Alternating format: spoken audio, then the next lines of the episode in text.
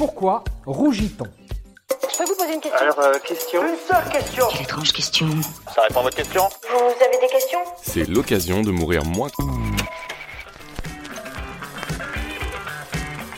Si vous rougissez, c'est parce que le sang monte au visage. Certes, mais allons peut-être un peu plus dans le détail. S'il vous plaît. Derrière cette trahison de votre visage se cache l'amygdale. Ah, pas du tout celle de votre gorge, celle du cerveau. Oui, parce que l'amygdale, ou complexe amygdalien, est un noyau pair situé dans la région antéro-interne. Lorsque vous stressez, cette amygdale s'emballe et envoie des signaux d'alarme.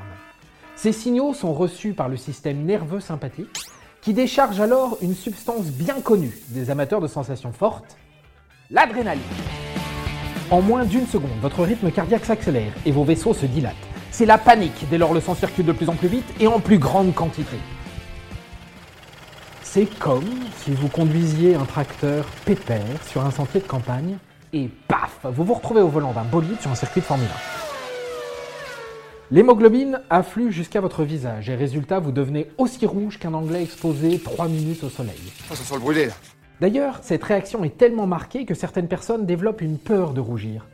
Ça s'appelle l'érotophobie. Mais rassurez-vous, avec l'âge, vous apprendrez à moins vous préoccuper du regard des autres, et donc, vous rougirez de moins en moins. Et voilà, maintenant vous savez tout. Au revoir, messieurs, dames. C'est ça la puissance intellectuelle. Sapristi Si tu as aimé ce podcast, c'est le moment de t'abonner, de laisser une note ou un gentil commentaire. Et si tu as fait tout ça, eh bien merci, car ça nous aide beaucoup.